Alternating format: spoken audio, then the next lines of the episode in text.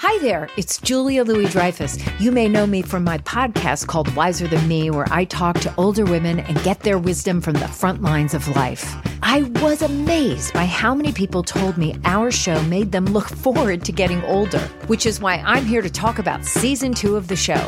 Sally Field, Billie Jean King, Beverly Johnson, Ina Garten, Bonnie Raitt, just to name a few.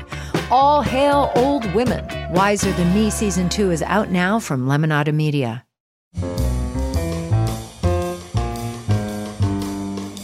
This is Merriam Webster's Word of the Day podcast for Wednesday, August 5th. Brought to you by the new Merriam Webster's Advanced Learners English Dictionary, designed for students and teachers of English as a second language. Learn more at learnersdictionary.com. The word of the day for August 5th is philoprogenitive, spelled P H I L O P R O G E N I T I V E. Philoprogenitive is an adjective that means tending to produce offspring, prolific.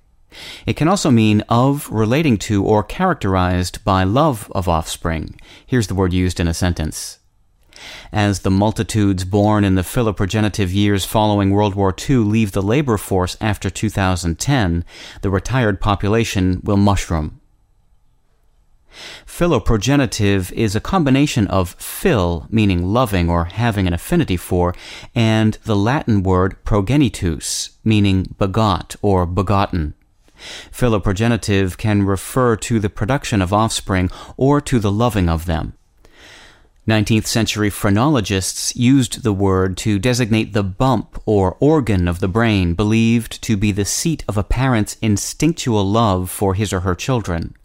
Despite the word's scientific look and sound, however, it appears, albeit not very frequently, in all types of writing technical, literary, informal, and otherwise.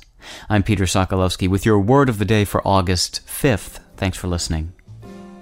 Visit the all new learnersdictionary.com, the ultimate online home for teachers and learners of English. A free online dictionary, audio pronunciations, custom study lists, and interactive exercises are available now at learnersdictionary.com.